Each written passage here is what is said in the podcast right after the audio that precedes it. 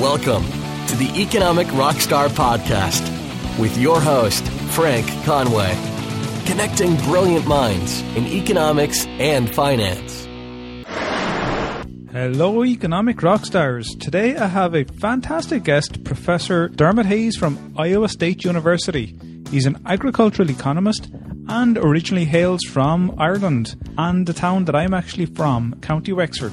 In this episode, we speak about a number of topics, mainly comparative advantage, trade, feeding the growing Chinese population, and their movement away from staple foods, the Malthusian catastrophe, and beta agonists in your food. If you like this episode, why not check out previous episodes featured on the Economic Rockstar podcast?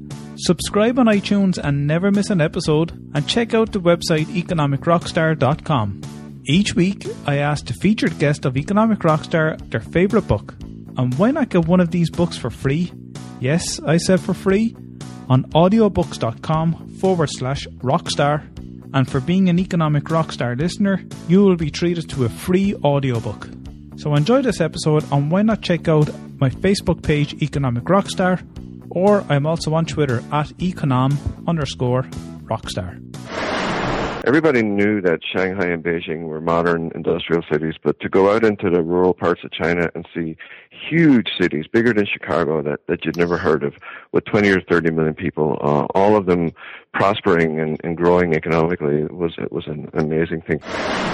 There are corrupt areas of China where local officials will just take land away from farmers, but it's, it's not the rule. The, the general rule is that if you've been farming five or six acres for the last 20 years, you have some kind of property rights to that. And if you lose that, those rights, you will be compensated. To your comment that American farmers are an important lobbying group, less than 1% of Americans are farmers. So I would argue that French farmers and Irish farmers have much more power in their own countries by far than American farmers. Right, how are you doing? Not too bad. It's Frank here. Thanks for, very Yep. much for taking the call. You're welcome. I was actually You're ringing- calling- Pardon? Where are you calling from? Waterford in Ireland. Okay. Okay, I'm from Wexford, as I think you know. Oh, I'm from Wexford myself too. Oh, what part? Um, think it's- it's- Wexford Town, yeah. Because when uh, when Jason told me about yourself, I had a guy in my class called Dermot Hayes, and I was thinking, was it him? him? And obviously not when I saw your photograph. I'm a little bit older than I think you are. you sound very youthful, though, Dermot. What part of Wexford are you from? Town, near Yeah. the Garda Barracks. Yeah. Near the Garda. Yeah, yeah, yeah. I went to school in the CBS. Oh, so did I. I graduated in 77. That's when I was born.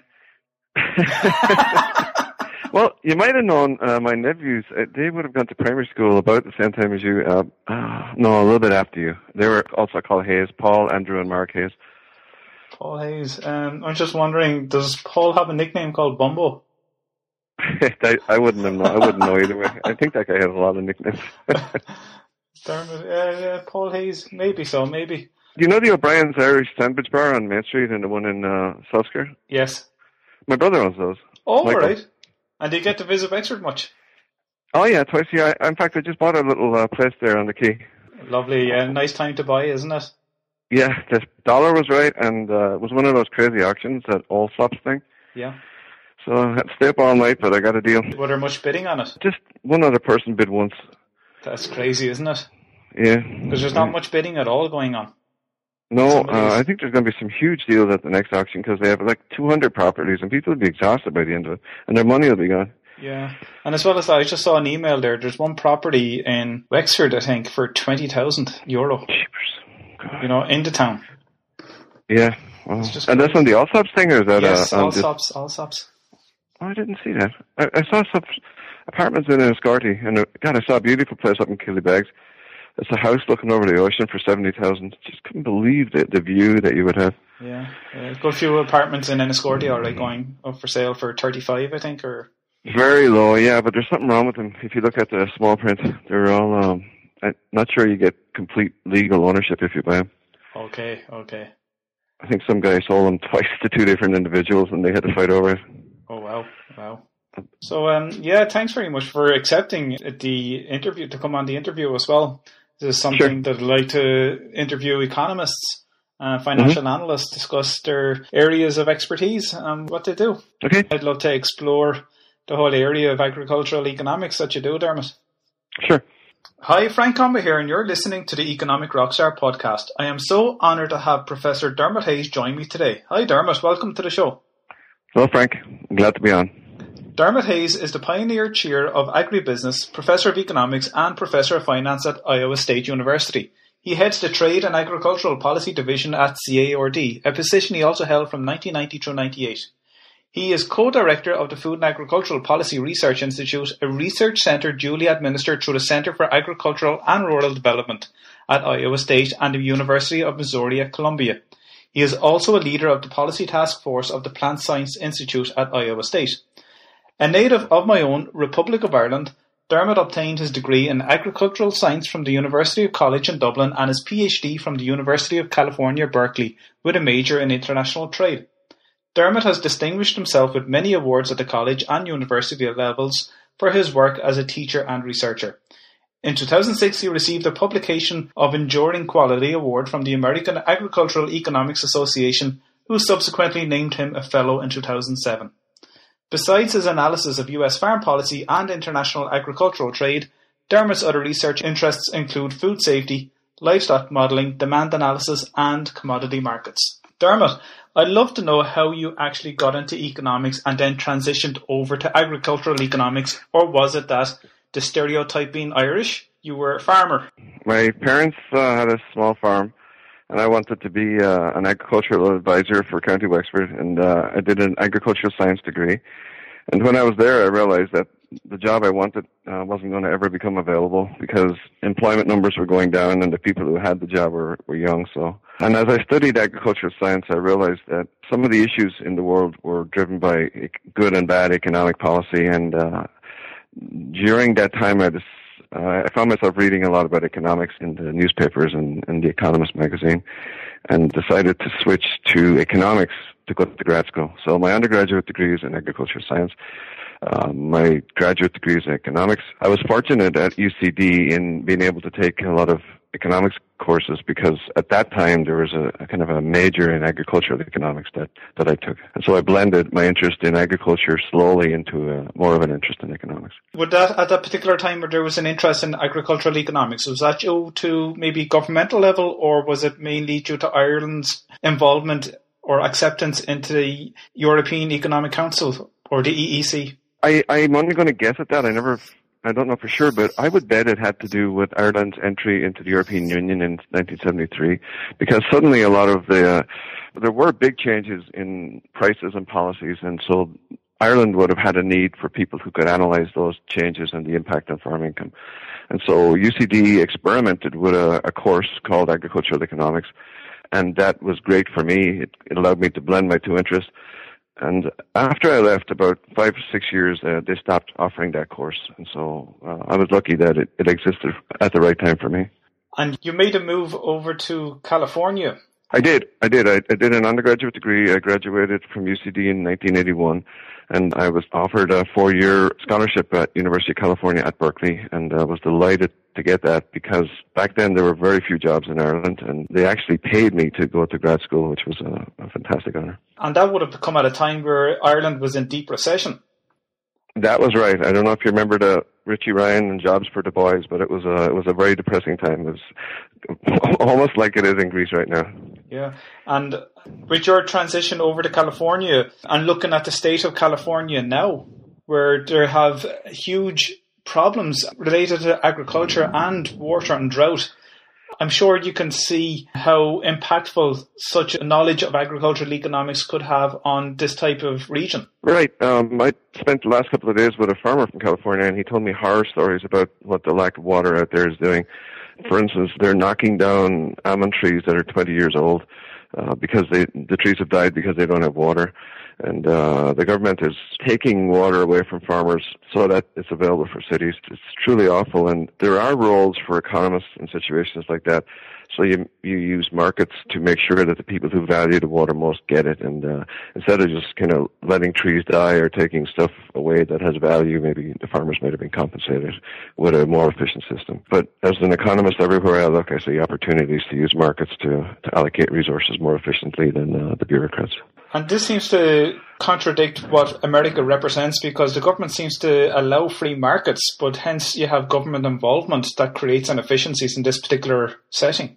Um, yeah, it's very strange in California that the farmers do have property rights. So it's like owning a farm in Ireland. You, simply have a right to water, and it was uh, shocking to me to learn that the current administration in California is ignoring those rights and just taking the water away, or at least refusing to let the farmers use it. And uh, another idea they are pursuing is to take water out of the delta, fresh water out of out of one of the rivers that flows into the delta, which would also destroy a lot of land because uh, the water right now is keeping the salt uh, off the land, and their their their proposal is to essentially stop the flow of fresh water that is protecting the land from the salt. And uh, again, farmers lose.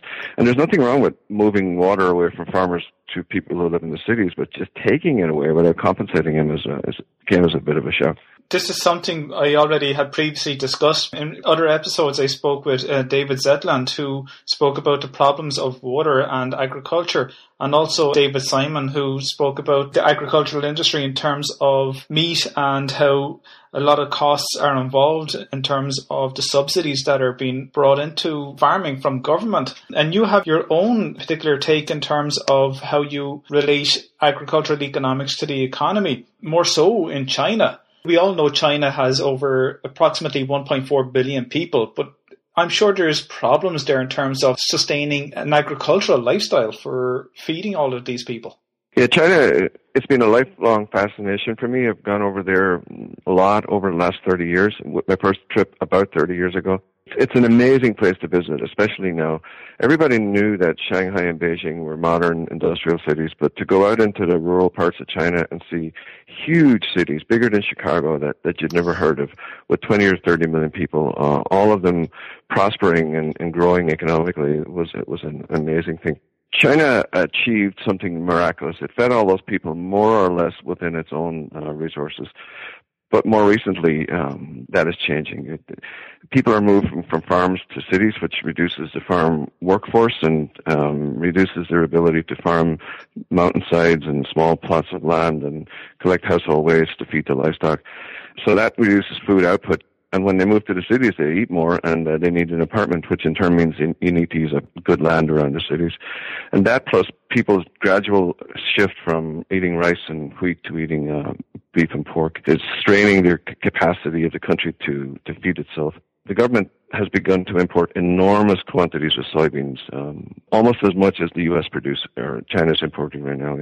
It's also a huge importer of milk and wine and beef and sugar and cotton and has recently become a major importer of milo and barley, about a million tons of barley a month. So it, it has changed things for us out here in Iowa because we grow a lot of soybeans, and it's going to influence everything. And I saw that Ireland just got approved to ship certain pork parts to China. It might have been Northern Ireland, but but either way, um, whenever people get access to that market, the quantities exported are huge. Yeah, uh, recently Ireland has reduced the amount of quotas that it is making in terms of milk restrictions. So we now have a movement toward increasing our livestock population. I doubt the Irish population are going to consume more milk just because there's going to be more being produced, but we're going to export that. And apparently the Chinese love this Irish grass fed milk. Well, it might have to be powdered milk or high frequency pasteurized milk because uh, you're not going to send fresh milk over there and get it there in any condition. But yeah, there, there's an opportunity in China. But also, um, Ireland, if it had entered the European Union without all the restrictions, I think Irish milk production would have skyrocketed. Instead, Ireland joined the EU and was told that it had to limit its milk production, but milk production and grass production is, is Ireland's comparative advantage. So I would see uh, a reduction in milk production in, in other countries in Europe and an expansion in Ireland with a lot of the milk going over there, over to Italy or, or France or Germany an Irish company, Kerry Group, you're obviously aware of Kerry Group, they're on the stock market. They seem to have grown significantly over the last number of years. And some of their products, especially Kerrygold grass fed butter, seems to be doing quite well. And in the United States, I only realized there today that there's a new growing trend in terms of consuming coffee known as bulletproof coffee, where they actually mix some butter and coconut oil to give a better textured coffee. And this seems to be increasing a demand for this type of product. Yeah, I live in the middle of nowhere, the center of Iowa, and mo- most Irish people don't even know where Iowa is, and I live in the center of it. But I buy Kerrygold butter here, and I buy Dubliner cheese, and uh, a couple of other forms of Irish cheddar. So it's uh, it's been a huge success story. I personally think you can taste the difference, especially with the cheese.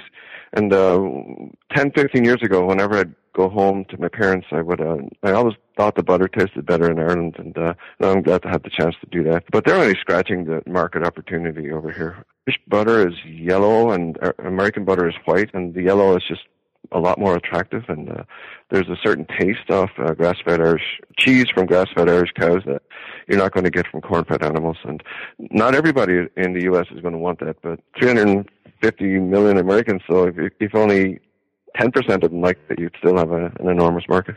Going back to the story on China, recently you covered a testimony on the impacts of food demand uh, from China's rising incomes and urbanization, and there's worrying trends in terms of how to remain self-sufficient. Are there ways in which China can adopt new methods of agriculture in order to become more self-sufficient, or will you think they have to rely more on imports and exports uh, so they'll never be self-sufficient in everything. Uh, the fact that they're importing 70 million tons of soybeans right now tells you that that's in the past. But what they can do is use their existing resources more efficiently. And in dollar terms, they could be self-sufficient in food. And to do that, they would grow things that are labor intensive, like honey and apple trees and uh, fruit trees, garlic, lettuce, ginseng. Uh, high value labor intensive items and export those and then they would need to import land intensive items like feed grains. So they should work under comparative advantage. That's the one, yeah. That's what we teach, and that's what we believe in.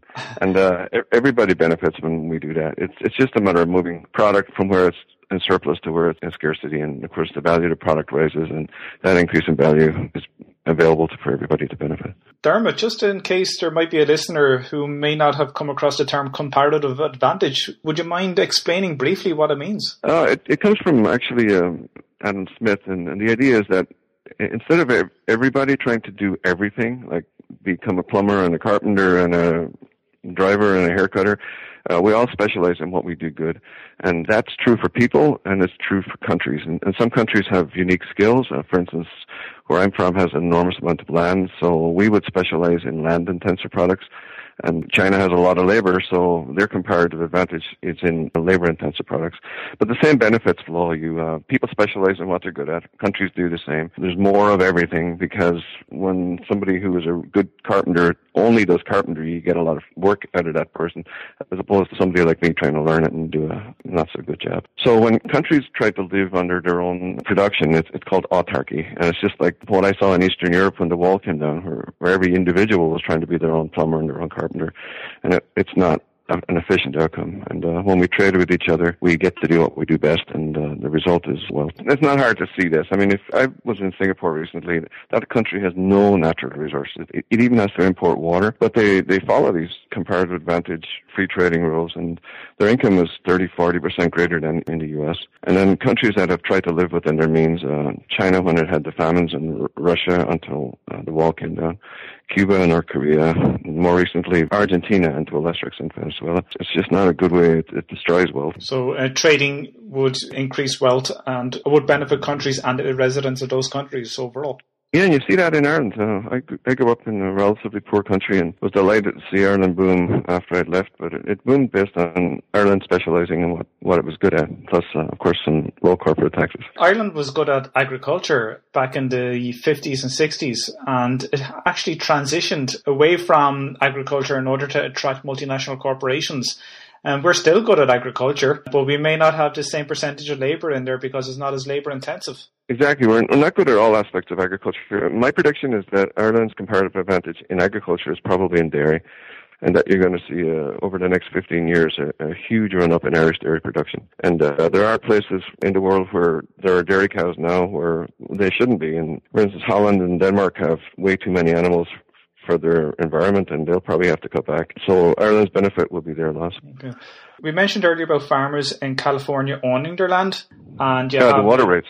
Yeah, the w- water rates. Yeah, in China it's the opposite nearly, where the Chinese government actually own much of the country's farmland. Uh, th- that's true in theory. Uh, nobody owns the land. It's it's against the law to do it, but people have established kind of a informal property rights, and the government doesn't always feel like it can take that away from them. It, it typically compensates them in some way when it needs to use farmland for housing or for roads. So it's not a, a very clear-cut situation. It's not that the government owns the land or the farmer owns the land. It's some strange mixture, and it depends on the part of China you're into. There, there are corrupt areas of China where local officials will just take land away from farmers, but it's, it's not the rule. The, the general rule is that if you've been farming five or six acres for the last 20 years, you have some kind of property rights to that. And if you lose that, those rights, you will be compensated. Would you believe there may be a worrying trend, particularly the United States anyway, in terms of growing, say, seed varieties or what possibly known as suicide seeds? Oh, the Terminators. Yeah, yeah, yeah. Was that what yeah. they're known as, the Terminators? Yeah, yeah, yeah, yeah. yeah. What's your view on this? Um, that was a an idea that was floated about 10 or 15 years ago. And the, the logic is as follows. If you wanted somebody, a private company, to develop a new wheat seed that was let's say suit Ireland or Africa or somewhere, you'd have to give that company an incentive. The, the, company would think about it as follows. Well, I can spend all the money on the wheat seed, develop the new variety, but then the farmer grows that seed and next year he'll just replant that seed and sell it to his neighbors. And so that was taking away the incentive for private companies to uh, develop new varieties. And uh, the Terminator gene was viewed as a solution. The, the seed would only last once, and so you wouldn't get that leakage I described earlier. But it was an idea that never really panned out. People just didn't like the idea of farmers growing a seed and not being able to regrow it the following year. And so the idea is past. It's, I don't think anybody's pursuing it seriously now. There might be some stories that are still being written about it, but at the scientific level, it's not an active issue. And that does leave us with uh, what are called orphan crops, uh, crops that nobody cares to do research on because there's no way to capture the benefits of that research. And companies like Monsanto, who have um, produced a coating on seeds in order to increase the yield, there seems to be some interest groups that are opposed to this type of agriculture. Monsanto is famous for having developed genetically modified varieties. Uh, I'm not aware of coatings. I am aware that coatings are put on seed and always have been put on seed, but I don't think they come from Monsanto. But you do bring up something, maybe I brought it up, this genetically modified thing. The, the world is getting scarcer and scarcer on land, and uh, to somebody like me who grew up in Ireland and always like to see productive agriculture. It's frustrating to see the European Union added to, added to uh, genetically modified crops.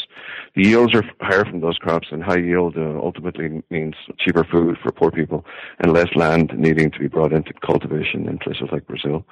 So I hope Europe uh, finally gets around this negativism towards uh, agriculture technology because going home now is like going back to a museum. And with the growing levels of population globally, would you think we may have a Malthusian catastrophe? No, no, no. Um, uh, we we learned that about three or four years ago. We had these very high prices, and uh, lo and behold, production of wheat and corn and barley expanded all over the world, and now prices have come down. Whenever prices rise, farmers and technology companies have an incentive to work harder to take advantage of high prices, and of course they do that by producing more, and that brings prices back down again. Malthus was wrong. Uh, he was he was negative, a negative thinker, I think, and uh, I think that's been shown. But having said that, with more people and less efficient use of land, we are going to have to bring more land into cultivation.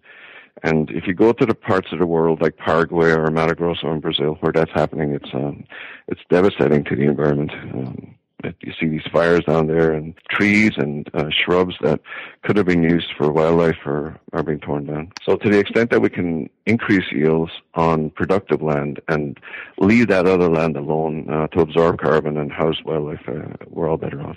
Yeah, I discussed that, and if listeners would like to listen to some of the thinking behind this, I would recommend they listen to episode 34 with David Simon and the Economic Rockstar podcast. Dermot.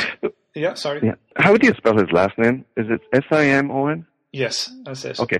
There's a, a guy I, I, could recommend on that issue. His name is Zilberman, Z I L B E R M A N, and he's at University of California, Berkeley, and he does a fantastic job explaining these issues. Great. I must reach out to him and see would he come on and yeah. join me. Yeah. Dermot, on a previous episode with Jason Shogren, he described you as one of the best agricultural economists. How nice flattering is that for you from someone who is a Nobel Prize winner? well, it is flattering. It is. Would you know Jason well? Yeah, I, I know him. Uh, he was uh, an assistant professor here. We worked together on a lot of papers. He's a very, very creative individual, and uh, some of my most memorable research was done uh, with him. Surely he is a Renaissance man. Yeah, yeah. He has his own music band, so he plays music at nights in uh, bars out in Wyoming. Could I ask you also about the use of beta agonists like ractopamine? Sure, sure. Yeah, there are hormones that are banned all over the world, and those hormones have been abused. Uh, in particular, Italian veal producers abused hormones, and Chinese pig farmers abuse them. And then beta agonists are not quite hormones, but they have similar effects in that the person or animal that consumes them tends to put on muscle and less fat. So think of them as like a steroid, or, or but not quite a hormone. The way the American society works, they were tested to see if they were safe for humans, and they are if used properly. And so they're in use over here. They're not in use in Europe, and they're not in use in China. And so American farmers, even though they have access to what is viewed as a safe technology are moving away from it so as to continue to export to Asia. Okay, which is good news possibly overall? Uh, yeah, except that the feed used in the animals will be, um, we'll, have to feed the animals more to get the same amount of meat. Yeah. So there's an inefficiency there. Okay, so there's a very scientific element to this. Yeah, and the European attitude is always, well, it's the precautionary principle. You have to prove that a technology is safe, and you can't do that. You can only test whether it's unsafe or not. You can never prove a negative, and so that's some of my frustration with Europe. Out here, we, the farmers get to choose whether to use the technology or not, and if the customer doesn't want it, then the farmer gets a premium for not using it. But in Europe, it's all banned for everybody, and that's not the way an economist will do things. US farmers, they're a very powerful lobby group. How would you feel that they may have some influence in terms of the studies being peer reviewed to accept the likes of these beta agonists in their meats? Oh, well, the beta agonists were developed by private companies and were approved before farmers ever saw them, so there, there's no way that farmers' influence could have dictated that process. But scientists who work for the government over here, they're a pretty honest group of people. I, I don't think they're easily influenced at all. I wouldn't be concerned about that. And to your comment that American farmers are an important lobbying group, less than 1% of Americans are farmers. So I would argue that French farmers and Irish farmers have much more power in their own countries by far than American farmers. And evidence of that is the amount of subsidies or at least direct payments in Europe provided to farmers relative to the US. When you're only 1% of the population, you're not going to be that important. Mm-hmm. Could I ask you, Dermot, who are your main influencers in economics? Oh, when I was actually the reason I kind of switched from well, I switched from agricultural science to economics. Uh, there was a book by Milton Friedman called Free to Choose. And uh, it was a life changing book. I read it in my second year at UCD and saw how powerful the ideas were and how life could be improved for people by just letting them freely choose what was best for them. If your readers haven't read it, I recommend to you, but it, it changed my whole way of thinking. Would you have any personal habits that you'd like to share with our listeners? Habits? Mm? Um, was a flat place, so we're all into biking. We have these bikes almost as good as the ones on the Tour de France, and uh, that's what we do. We ride 50, 60, 100 miles at a time on flat land in pretty good weather, and it's it's a joy to to do. You're the second passionate cyclist I've had on the show. Really? Yeah. yeah once you once you do it, it's uh, you know I'd, I'd ride for five six hours, burn two or three thousand calories, and enjoy every minute of it. Josh Angrist from MIT, he's uh, also passionate. I think he's more mountain biking though. Yeah, yeah. Well, uh, we don't have the mountains here. yeah, the the trend in Ireland. I'm not sure if you're up to speed on it, but it's gone very, very popular as well. Now, what happened over here? We had all these railroads, the railroad spurs. You know, every little town had its own railroad, and they all kind of went by the wayside. So we had all these nice flattened uh, railroad uh, beds, and they just tarred them over, and it's called rails to trails. And so when when we ride, it's it's a bunch of us only on bikes. That's the only people allowed, and we can go for 60, 100, 200 miles without ever seeing a, a car, uh, except when you cross roads, of course. And then I go home and I see them riding on the like on the M11 down to Wexford, and it just seems so dangerous and so uh, uncomfortable compared to just riding along without it. And if Ireland does cut back on railroads, uh, that would be a great use for that piece of land there's a lot of that land all right now, and I think they're starting to make a trail like that here in Waterford. Oh, good, good, yeah. good. Yeah, because my understanding is that CIE or whatever it's called now started to cut back on rail service, and uh, that's a bad thing if if you're used to using it, but it would be a good thing for bikes. Dermot, would you have any current research or project or book that you might be working on at the moment that you'd like to share with us? Cheapers. Um, I'm working. There's a a couple of free trade deals that I'm working on. Uh, I get to consult as part of my job and uh, get to see the text of the proposed deals, in this case between the U.S. and Asia, but also forthcoming between the U.S. and Europe. So that kind of excites me to see the opportunity for comparative advantage to work on a continental level, much as it's worked for Ireland on a country level. Would you like to share any aspects of that? Um, the European deal is, to be quite fair, is not moving along as quickly as like, but the deal uh, called Trans-Pacific Partnership (TPP), it looks like it'll close here within a month or two, and then we'll start implementing that. And uh, U.S. and Japanese and Vietnamese consumers and producers will all have access to each other's products and markets, and um, it's it's quite an earth-shattering deal. I've worked on other ones. I worked on a deal between the U.S. and South Korea, and between the U.S. and Colombia, and uh, a long time ago between the U.S., Mexico, and Canada. And um, as somebody who believes in free trade and opportunity, uh, it's great to work on something and then five, six, seven years later see the, the predicted impacts come about and consumers having access to less expensive imports and producers who have an advantage benefiting from more exports. And it's amazing that seed, pardon the pun, was grown from your um, reading of Milton Friedman's book. Well, uh, I'm very low on the totem pole. Uh, I don't have any influence over whether or not these deals are signed, but I do get to work on the detail, small details uh, related to how certain agricultural rules are changed to, to meet the, the philosophical goals of the of the higher ups these deals that tend to be made between, say, the United States and Mexico, Canada, Japan, South Korea, etc., over time, are these free trade agreements just for agriculture, and are there still tariffs imposed on other products? No, it's everything. Again, uh, being a lot older than you, I remember when Ireland joined the European Union and people were horrified to see uh, Dutch potatoes and uh, Dutch carrots coming into Ireland because they assumed that we would grow everything we could ourselves. But anybody who looks at the history of Ireland since 1973 must realize that the country has benefited from trading with other European countries. And uh, all we're working on is the same principle applied to continents. Um, you've also worked on ethanol production.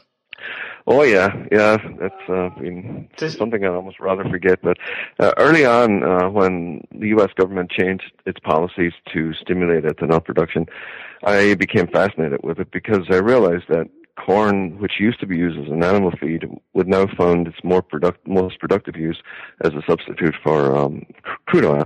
And so I developed a formula that linked the price of corn to the price of crude oil, and did so before corn prices started to track the formula I had developed. And uh, the success of that formula in predicting what would happen to corn price then pulled me into a whole lot of areas related to ethanol and uh, energy use, and now more recently uh, cellulosic ethanol production. You mentioned is something you'd like to forget about. Is well, yeah.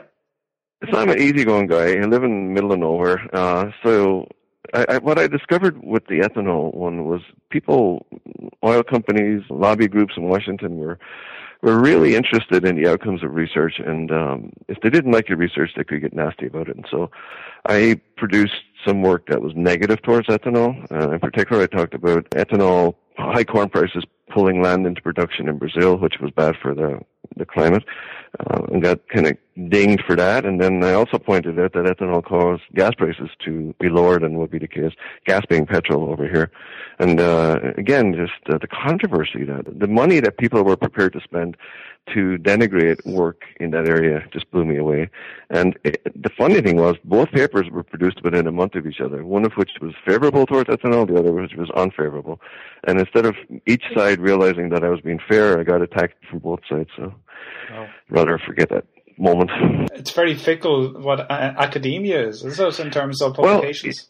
Well, yeah, sometimes in academia you do stuff that actually has relevance, and uh, you almost wish you didn't because then the people who don't like your work will find some reason to, to run it down. It's not as if you have any self interest. You do studies with other co authors, whether they're undergraduates, graduates, or people within your field in other universities. Yeah. So people people from all over the world. Now, having developed that formula that said that corn prices were going to track uh, oil prices, I did go out and buy some land because it was a, a no brainer.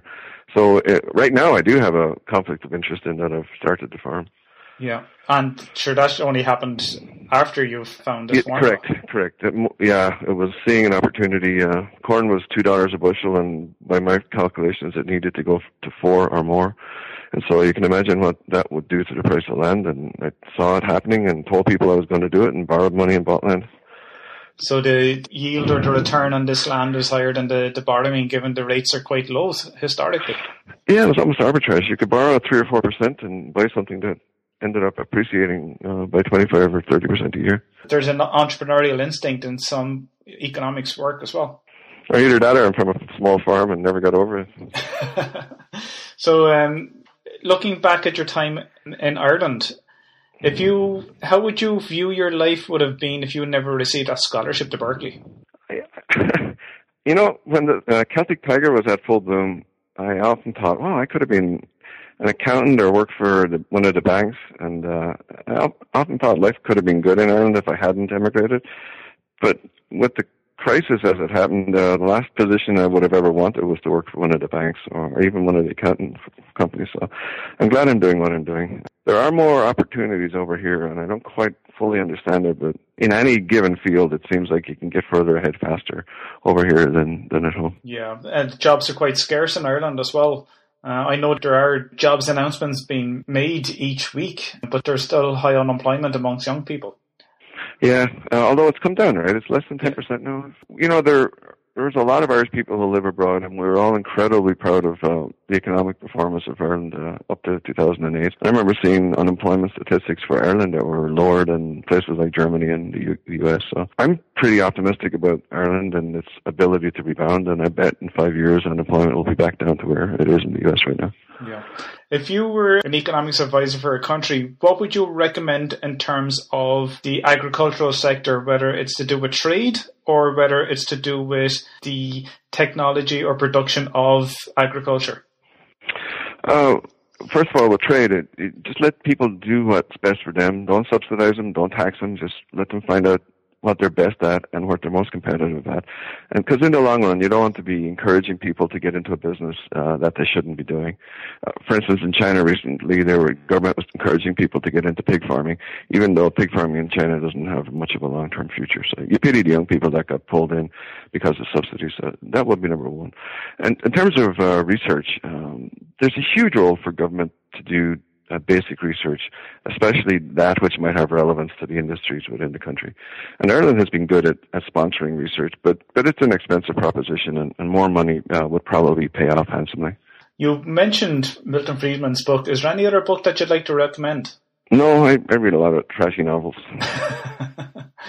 and before we go, Dermot, would you have any takeaway that you'd like to share with our listeners?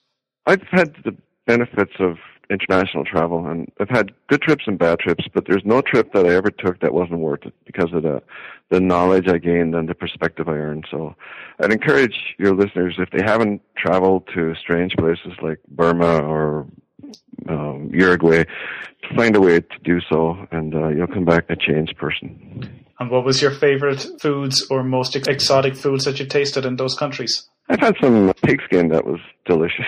Pigskin. I've had some. I've had some awful stuff too. But yeah, when you're in the tropics, uh, the the juices, the breakfast juices, are amazing because they're fresh squeezed.